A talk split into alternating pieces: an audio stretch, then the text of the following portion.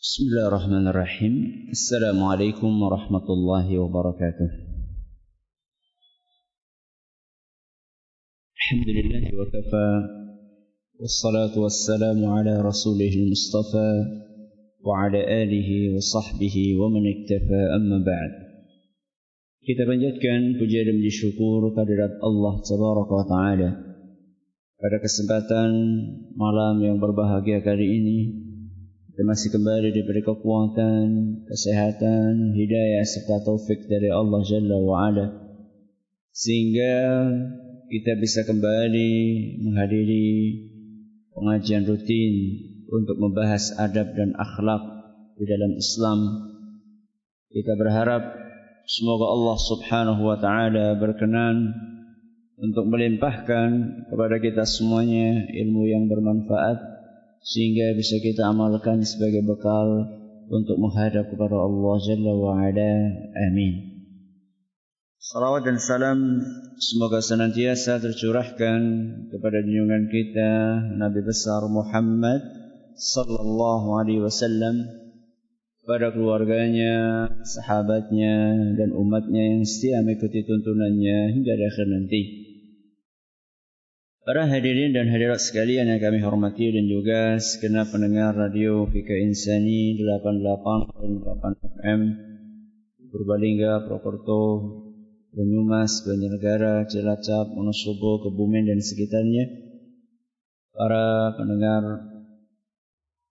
radio-radio dakwah lainnya yang ikut menyiarkan kajian ini serta para pemirsa YouTube TV dan Surau TV yang semoga senantiasa dirahmati oleh Allah Azza wa Jal.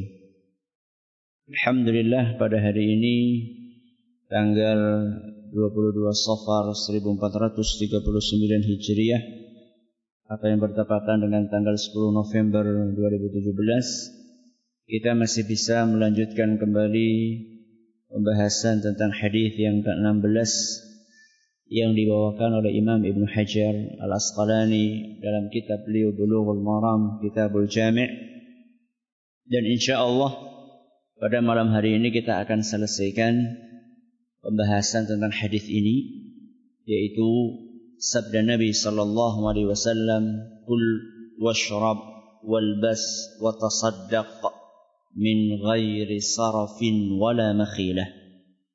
Silahkan makan, silahkan minum, silahkan berpakaian, silahkan bersedekah. Yang penting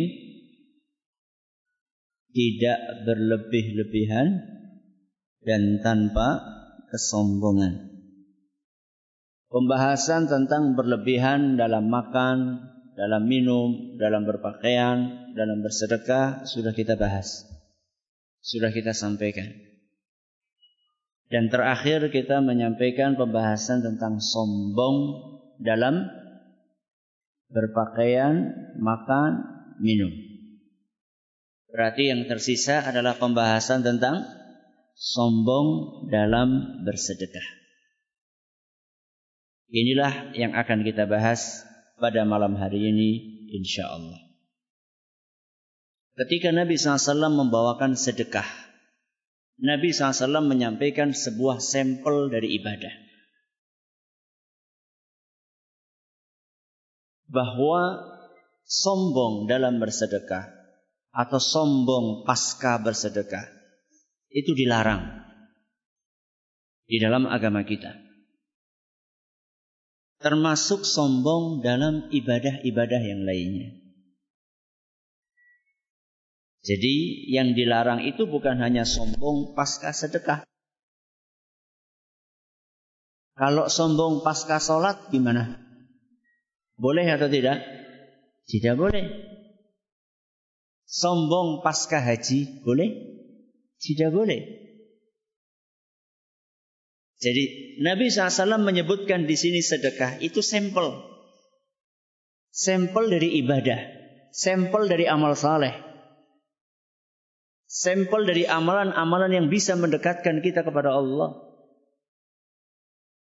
Sehingga apa pun ibadah, apa pun amal saleh, apa pun ketaatan yang kita kerjakan, tidak boleh menyebabkan kita menjadi sombong. Dan orang-orang yang beribadah kemudian sombong karena ibadah yang dia lakukan. Berarti dia belum berhasil dalam Saya ulangi. Orang-orang yang beribadah. Orang-orang yang beramal saleh. Orang-orang yang melakukan ketaatan kepada Allah. Kemudian dia sombong karena ibadah yang dia lakukan. Berarti dia belum berhasil dalam ibadahnya. Kenapa Ustaz? Karena tujuan dari ibadah adalah untuk merendahkan diri kita di hadapan Allah. Tujuan dari beribadah adalah merendahkan diri kita di hadapan Allah.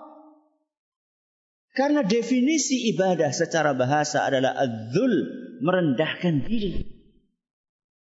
Coba baca di dalam definisi ibadah dari perkataan-perkataan para ahli bahasa, dari ahli tafsir, dari ulama-ulama yang lainnya. Mereka akan sampaikan bahwa ibadah itu adalah merendahkan diri di hadapan Allah Subhanahu wa taala. Sehingga semakin orang rajin ibadah, kalau benar ibadahnya, maka dia akan semakin tawadhu dan merendahkan diri. Maka kalau ada orang ibadah, setelah ibadah dia sombong, berarti ada yang keliru dalam ibadahnya. Dan ini kadang-kadang tidak kita sadari. Kamu kalau sholat, dia kayak nyong sholat, mesti surga, neko mesti neraka. Masya Allah. Seakan-akan sudah dapat bocoran dari mana? Dari dari langit bahwa dia itu pasti masuk surga. Si fulan kepriwe lah kita ngajine dong-dongan orang kayak nyong. Nyong ngajine rajin. Subhanallah. Inikah hasil dari ibadah yang Anda lakukan? Inikah efek dari rajinnya Anda menghadiri pengajian? sehingga merasa lebih tinggi, merasa lebih suci dibandingkan orang-orang lain? Mari kita simak bagaimana ulama salaf memberikan contoh bagaimana seharusnya efek dari ibadah. Seorang ulama tabi'in yang bernama Imam Mutarrif Ibnu Abdullah. Imam Mutarrif Ibnu Abdullah Asy-Syekhir. Di dalam kitab Hilyatul Auliya diriwayatkan bahwa imam ini pernah berkata, "Li an abita naiman wa usbiha nadiman ahabbu ilai." Aku lebih suka tidak bangun malam Aku lebih suka tidak tahajud. Kemudian di pagi harinya aku menyesal. Aku lebih suka tidak bangun malam. Lalu pagi harinya menyesal. Min an abita qa'iman fa usbiha mu'jaban. Abi aku lebih suka seperti itu daripada malam harinya bangun, pagi harinya sombong takjub, bangga dengan tahajud yang kulakukan malam tadi. Kita ulangi perkataan siapa? Imam Mutarrif. Aku lebih suka nggak bangun malam, terus pagi harinya nyesel. Kenapa aku tadi malam nggak bangun malam? Kemudian merasa rendah di hadapan Allah, merasa penuh dengan kekurangan, Aku lebih suka seperti itu daripada malam harinya bangun. Tapi kemudian pagi harinya merasa hebat pendenjong. Hebat saya bisa bangun malam. Kayaknya sekampung ini cuma saya yang bangun malam. Apa yang Anda pahami dari perkataan Imam Mutarrif? Apakah Anda memahami bahwa Imam Mutarif itu menganjurkan kita untuk tidak bangun malam? Itu yang Anda pahami? Ya apa enggak? Enggak. Terus kok katanya lebih suka? Efeknya. Beliau ingin menjelaskan kepada kita efek bahwa dia ketika tidak bangun malam pagi harinya dia menyesal, merasa rendah, merasa penuh dengan kekurangan. Dan jangan difahami dari perkataan beliau bahwa beliau itu menganjurkan kita untuk tidak bangun malam, bukan, tapi waspadalah dari efek ibadah yang kita kerjakan. Efek negatifnya yang harus kita waspadai. Apa itu? Sombong. Maka kalau misalnya kita beribadah, kemudian gara-gara beribadah itu kita menjadi sombong, ada sesuatu yang salah dalam ibadah kita. Ada sesuatu yang perlu kita luruskan dalam amal soleh kita. Berarti kita tujuan beribadahnya ada yang keliru. Setan itu pantang menyerah di dalam menyeret manusia ke neraka. Pertama, setan ini akan berusaha membuat manusia nggak mau beribadah, malas beribadah. Dibikin waktu subuh males bangun, duit sudah banyak, mengeluarkan zakat, dibikin apa? Berat. Ramadan, puasa, cuma pura-pura saja. Padahal dia bangunnya jam berapa? Jam 6 sarapan pagi. Kemudian berangkat ke kantor, pura-pura lemes. Dibikin males. Kalau seandainya setan gagal untuk membuat manusia malas dalam beribadah. Ternyata bisa dilawan perasaan malas tersebut. Enggak, saya bangun subuh. Saya puasa Ramadan. Saya keluarkan zakat. Saya haji, saya umrah. Apakah setan berhenti? Berhenti? Tidak.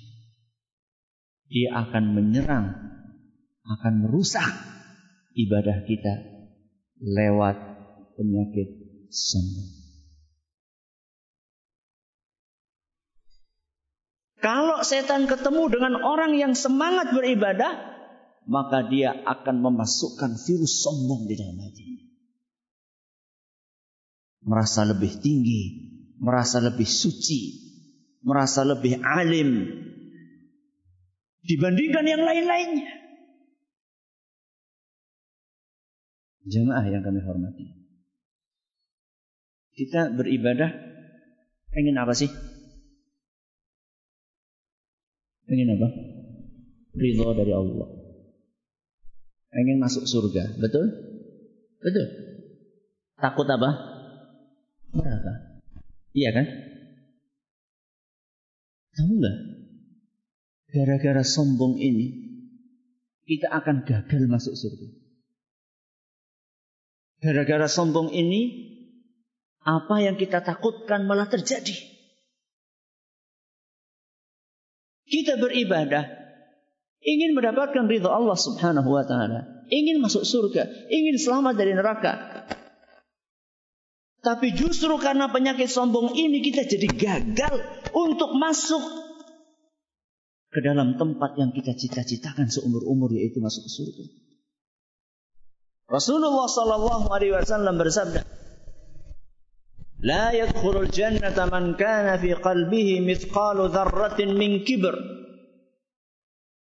Tidak akan masuk surga orang yang ada di dalam hatinya rasa sombong walaupun hanya sebesar debu. Hadis sahih riwayat Muslim. Tidak akan masuk surga orang yang ada di hatinya perasaan sombong walaupun sebesar debu. Sombong karena apa? Anda pikir orang yang sombong itu hanya karena harta? Anda pikir orang yang sombong itu hanya karena jabatan? Anda pikir orang itu sombong hanya karena keningratannya? Bukan hanya itu. Bisa saja orang sombong karena ilmunya. Dan bisa juga orang sombong karena amal soleh yang dia kerjakan.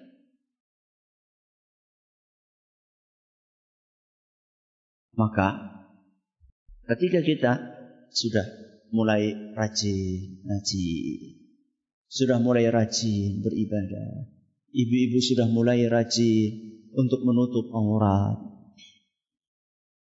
perjalanan kita masih panjang. Jangan puas dengan apa yang sudah kita dapatkan saat ini. Karena setan akan terus mengintai kita. Gagal dengan cara A, pakai cara B. Gagal dengan cara B, dia pakai cara C. Gagal dengan cara C, dia pakai cara D. Terus dia akan menyerang kita. Kapan kita akan berhenti dari pertempuran dan peperangan tersebut? Ketika malakul maut datang menjemput kita selesai. Tinggal kita insya Allah akan memetik buah manis dari perjuangan kita, dari mujahadah kita, dari usaha keras kita untuk melawan setan dengan berbagai macam triknya. Ustaz, sulit Ustaz. Sulit? Sulit? Sulit dan Sulit. Gimana caranya Ustaz? Kalau habis beramal itu ada perasaan takjub, ada perasaan bangga, ada perasaan sombong. Itu bagaimana Ustaz cara ngobatinya Ustaz? Sebagian ulama seperti Imam Ibn Hazm beliau ngasih tips ya. Bagaimana mengobati penyakit sombong pasca beribadah? Kata beliau, satu, coba kamu bandingkan antara amal saleh dengan dosa dosa yang kamu lakukan. Apa kata beliau? Coba bandingkan antara amal soleh yang kita kerjakan dengan dosa-dosa yang kita lakukan.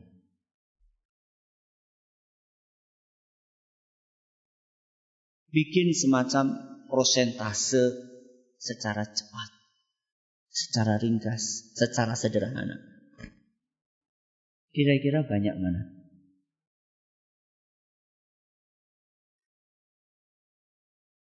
Saya nggak menunggu jawaban Anda.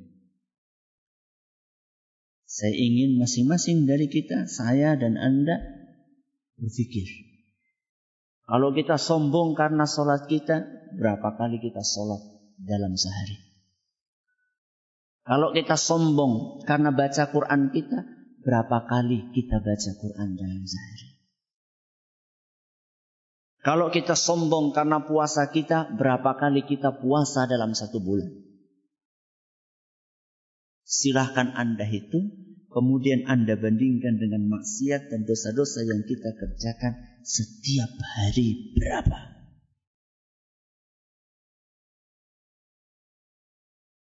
Bisa menghitung dosa yang kita kerjakan setiap hari? Hari ini berapa dosa yang kita kerjakan?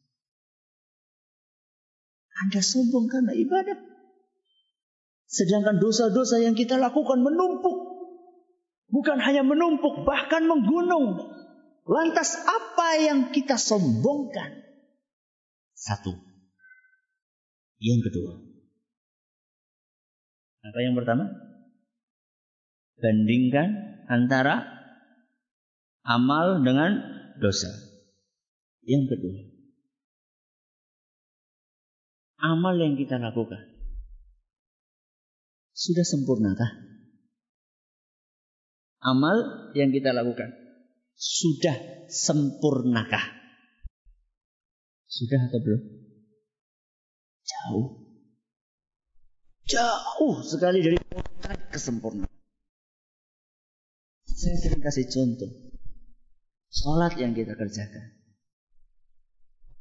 Salah satu yang diperintahkan di dalam agama kita saat sholat adalah khusyuk.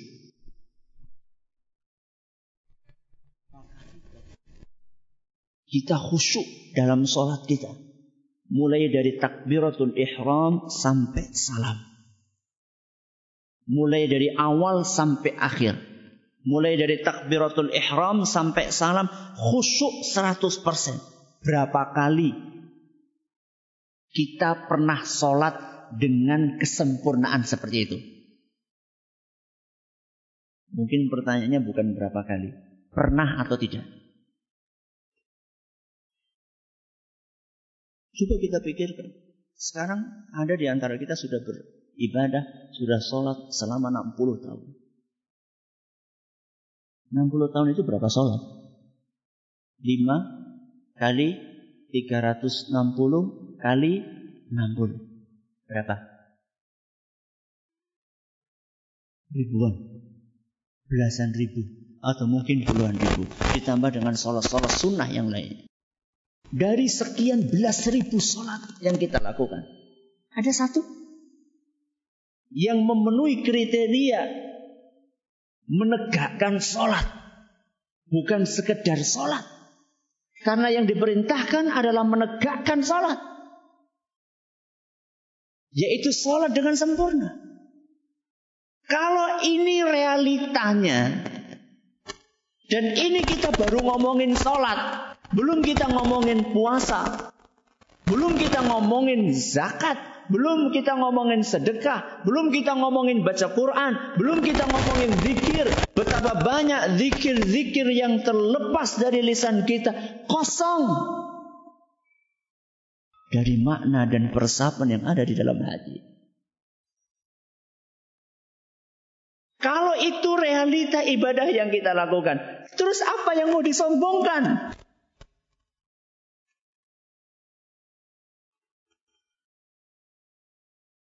Adakah orang yang menyombongkan kekurangan dirinya? Jarang. Ya. Kecuali memang orang-orang yang sudah apa? Betul-betul parah, akut penyakitnya. Adakah orang yang sombong dengan kekurangan hartanya? Adakah orang yang sombong dengan kerendahan jabatannya? Orang sombong rata-rata karena harta yang banyak, jabatan yang tinggi, jarang. Ini yang keberapa? Ini yang kedua. Kemudian yang ketiga. Kita bisa beribadah. Kita bisa beribadah itu karena bantuan siapa? Karena bantuan Allah. Bukan karena kehebatan diri kita. Buktinya apa? Buktinya banyak saudara-saudara kita, teman-teman kita yang lebih cerdas dibandingkan kita.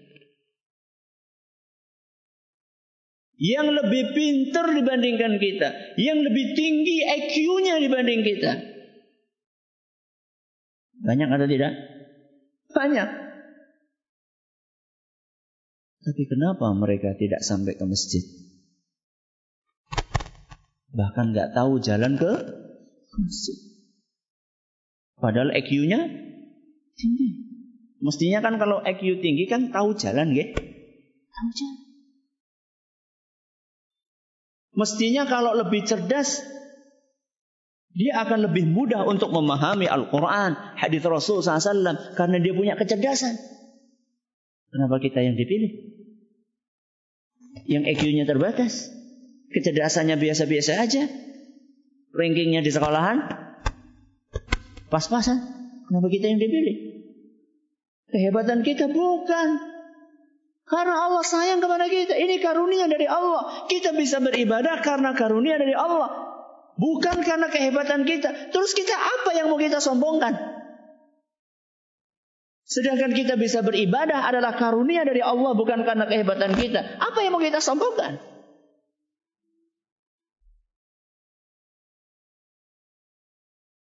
Berapa tadi? Tiga. Berarti sombong karena beribadah itu bahaya. Dan harus kita waspadai dan harus kita usahakan untuk kita bersihkan dari hati kita. Ustaz, kalau senang boleh nggak Ustaz? Senang, gembira, bahagia pasca beribadah. Boleh? Boleh. Asal nggak sombong. Bedanya apa sih senang karo sombong? Apa bedanya senang sama sombong? Lega. Lega gue apa? Sombong apa senang? Senang. Senang itu lega gitu. Begitu? Bangga. Bahagia. Iya, bahagia senang. Bahagia, gembira, senang, mirip-mirip lah. Ya. Pertama saya ingin katakan bahwa senang itu boleh. Bahkan orang yang senang, bahagia setelah beribadah, itu tanda bahwa dia orang yang beriman. Orang yang bahagia setelah beribadah, itu tandanya dia orang yang beriman. Rasulullah SAW bersabda dalam sebuah hadis yang diriwayatkan oleh Imam Ahmad dan hadis ini nyatakan sahih oleh Imam Ibn Hibban dan Syekh Al-Albani rahimahumullah. Apa kata Nabi SAW? Iza sarratka hasanatuka. Seandainya amal solehmu, seandainya ibadahmu membuat hatimu senang, membuat hatimu bahagia. Wasa'atka sayyi'atuka dan dosa-dosa yang kamu kerjakan membuat engkau sedih. Membuat apa? Sedih. Apabila engkau bahagia karena ibadah yang kamu lakukan. Dan engkau sedih karena dosa-dosa yang kamu kerjakan. Fa'anta mu'min. Maka engkau adalah orang yang beriman. Apabila apa tadi? Senang setelah ibadah dan sedih setelah maksiat, maka engkau adalah seorang mukmin. Ketika ada kotak lewat, kotak amal, dan sebelum lewat itu kita ngantuk. Tahu-tahu kotaknya ada di depan kita disenggol sama samping kita.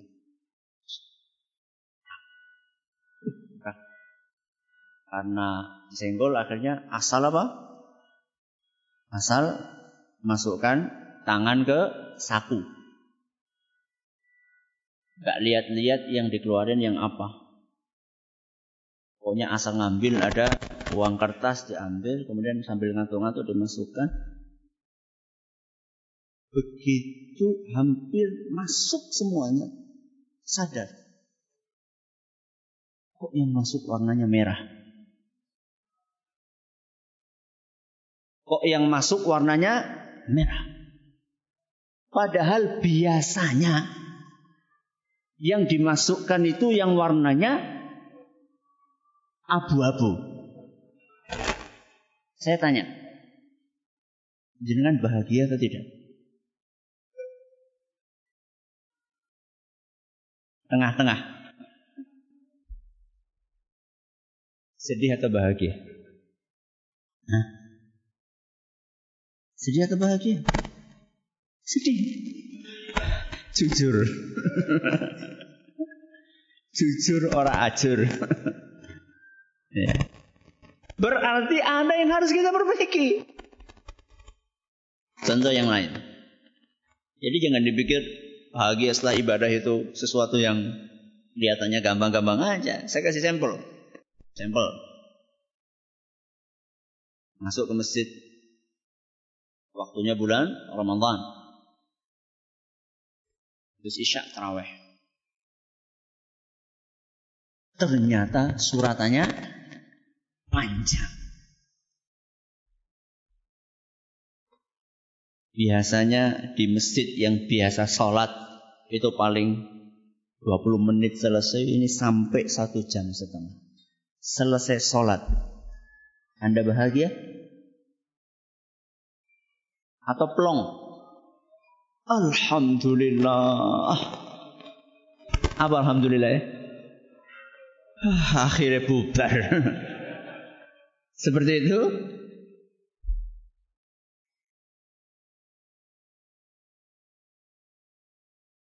Jadi orang yang beriman itu pasca beribadah bahagia. Senang.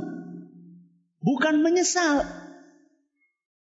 Dan pasca melakukan perbuatan dosa dia sedih. Berarti dari hadis ini kita bisa memahami bahwa orang yang setelah beribadah dia merasa senang boleh boleh Justru itu tanda bahwa orang ini beriman.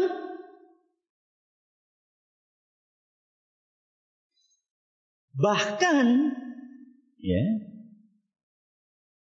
ada hadis lain yang lebih jauh dari apa yang tadi kita bawakan.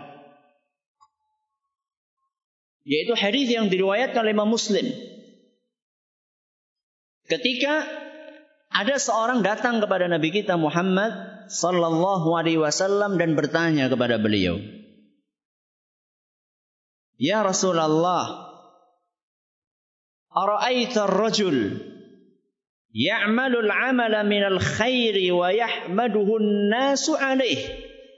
Wahai Rasul, bagaimana seandainya ada seorang yang beramal saleh Kemudian setelah beramal saleh, orang-orang memuji dia. Orang-orang memuji dia.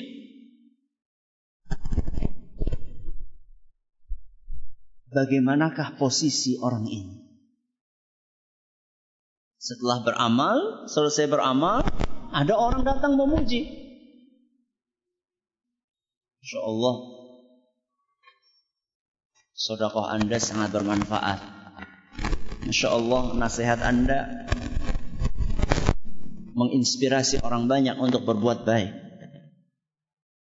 Bagaimana wahai Rasul seandainya ada seorang mengalami kasus seperti itu? Apa kata Nabi SAW? Tilka ajilu bushral mu'min. Pujian yang seperti itu adalah kabar gembira yang disegerakan oleh Allah untuk seorang mukmin. Apa? Kabar gembira dari Allah yang disegerakan untuk seorang mukmin. Apa maksud dari kabar gembira? Imam An-Nawawi rahimahullah Beliau menjelaskan kabar gembira di sini maksudnya adalah pujian itu mudah-mudahan merupakan sinyal merupakan pertanda bahwa Allah ridha dengan dia. Bahwa Allah mencintai dia. Tandanya apa? Tandanya manusia mencintai dia.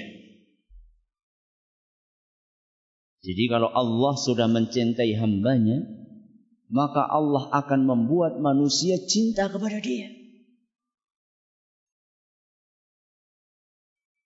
Ustaz berarti artis yang dieluk-elukan itu dicintai sama Allah Ustaz. Ya tergantung artisnya taat kepada Allah atau tidak. Kalau dia dieluk-elukan karena maksiat yang dia kerjakan, naudzubillah min Itu bukan tanda kecintaan Allah, itu istidraj. Tapi ada seorang patuh kepada Allah Subhanahu wa taala. Rajin beribadah kepada Allah Azza wa Jal. Kemudian orang-orang suka kepada dia, sayang kepada dia, cinta kepada dia. Mereka juga memuji orang tersebut, maka mudah-mudahan itu adalah tanda bahwa Allah juga cinta kepada dia. Kabar gembira dari Allah yang disegerakan di dunia sebelum di akhirat. Sehingga kembali kepada pembahasan kita, bahagia karena bisa beramal saleh itu diperbolehkan di dalam agama kita dan bukan termasuk dalam kategori som sombong. Akan tetapi orang-orang yang dipuji tadi dia tidak mencari pujian tersebut. Dia bahkan berusaha untuk merahasiakan amalannya. Jadi beda ya dengan orang yang memang sengaja beramal untuk mencari pujian. Orang yang beriman tadi yang mendapatkan kabar gembira dari Allah Subhanahu wa taala, aslinya dia itu berusaha untuk merahasiakan. Selama bisa dirahasiakan. Karena ada amal-amal yang nggak bisa dirahasiakan. Mau nggak mau harus ketahuan sama orang lain. Apa contohnya? Salat berjamaah. Apa lagi? Adzan. Apa lagi? Kerja? Kerja? Bakti, bangun masjid. Itu gimana mau disembunyikan? Kerja bakti. Ya. Tapi ada amal-amal yang bisa disembunyikan. Puasa sunnah, Sholat sun, sunnah, sodakah, sunnah yang bisa disembunyikan. Dan ini sebaiknya disembunyikan. Kalau sampai bocor ada yang tahu kemudian memuji amal soleh tersebut, padahal dia tidak ingin pujian itu, maka itulah kabar gembira yang disegerakan oleh Allah buat hambanya yang beriman.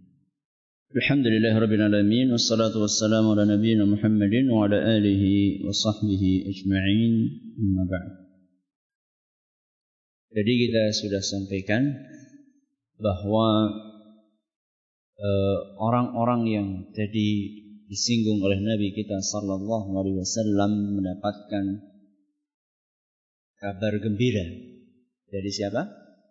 Dari Allah Subhanahu Wa Taala di dunia. Jadi kita sampaikan bahwa dia itu beramal bukan karena mencari pujian manusia. Buktinya dia itu berusaha untuk merahasiakan. Kalau yang dia cari adalah pujian manusia, maka dia akan berusaha untuk mempublikasikan. Itu bedanya. Kalau dari awal dia sudah punya niat untuk mempublikasikan amalannya, lalu dia dipuji oleh orang, maka ini bukan termasuk kabar gembira dari Allah. Jadi orang-orang yang mendapatkan kabar gembira dari Allah adalah orang-orang yang dari awal dia itu berusaha untuk merahasiakan amal solehnya. Tahu-tahu bocor. Karena satu dan lain hal. Allah buka. Amal soleh yang dia rahasiakan lalu orang datang memuji dia. Maka ini tidak bermasalah. Buat dia. Alias insya Allah tidak merusak amal solehnya selama dia tetap menjaga keikhlasannya. Jadi dia bahagia bukan karena pujian orang. Terus bahagianya karena apa?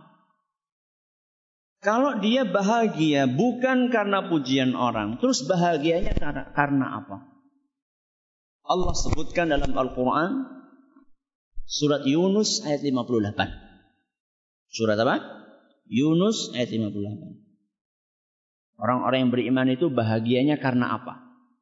Allah berfirman, "Qul bifadlillahi wa birahmatihi fabidzalika falyafrahu." Katakanlah dengan rahmat Allah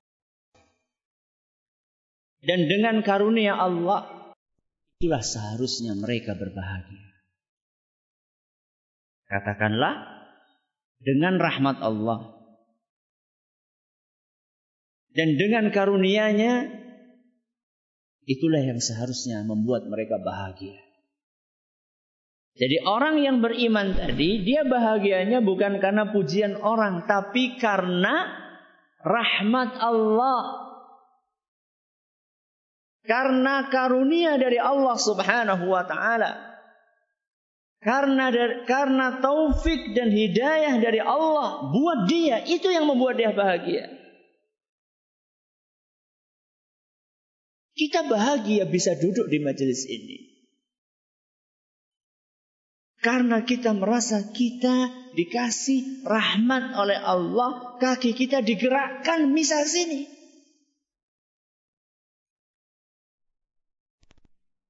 Betapa banyak orang-orang yang jadi tetangganya masjid tapi nggak pernah ke masjid. Maka kita yang jauh dari masjid, kemudian kita mau melangkahkan kaki kita ke masjid yang jauh. Dalam rangka untuk menunaikan sholat berjamaah, kemudian dilanjutkan dengan pengajian untuk mencari ilmu agama. Kita sadar betul bahwa yang membuat kaki kita mau dilangkahkan ke sini adalah Allah. Berarti Allah telah mencurahkan rahmatnya kepada kita. Allah telah mencurahkan karunia-Nya kepada kita, maka kita bahagia dengan dengan rahmat Allah. Bukan bahagia karena pujian orang. Tandanya orang ini, Ustadz, bedanya apa Ustadz? Tandanya apa? Indikatornya apa kalau kita ini bahagia karena pujian atau bahagia karena rahmat? Seneng bahagia itu kan tempatnya di mana? Hati. Terus tahunya kita ini bahagia karena pujian. Dengan bahagia karena rahmat Allah. Itu bagaimana Ustaz? Indikatornya indikatornya, tandanya adalah kita tetap bersemangat hadir pengajian, tetap bersemangat beramal soleh walaupun tidak ada yang memuji. Apa? Kita tetap bersemangat beramal soleh, beribadah, walaupun nggak ada yang muji.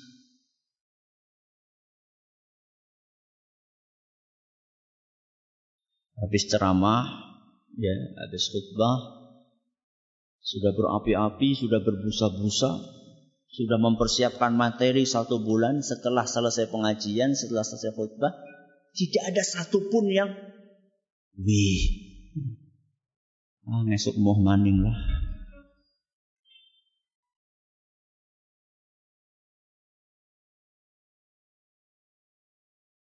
Setelah ngurus pengajian, jadi panitia kajian. Pengajian sukses besar. Gak ada satupun yang mengacukan jempol kepada dia. Kapok ngurusi pengajian. Yang Anda cari apa?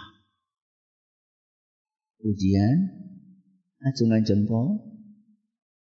Kalau yang kita cari adalah ridho dari Allah. Gak ada yang muji, gak masalah. Karena memang bukan itu yang kita cari. Itu yang membedakan.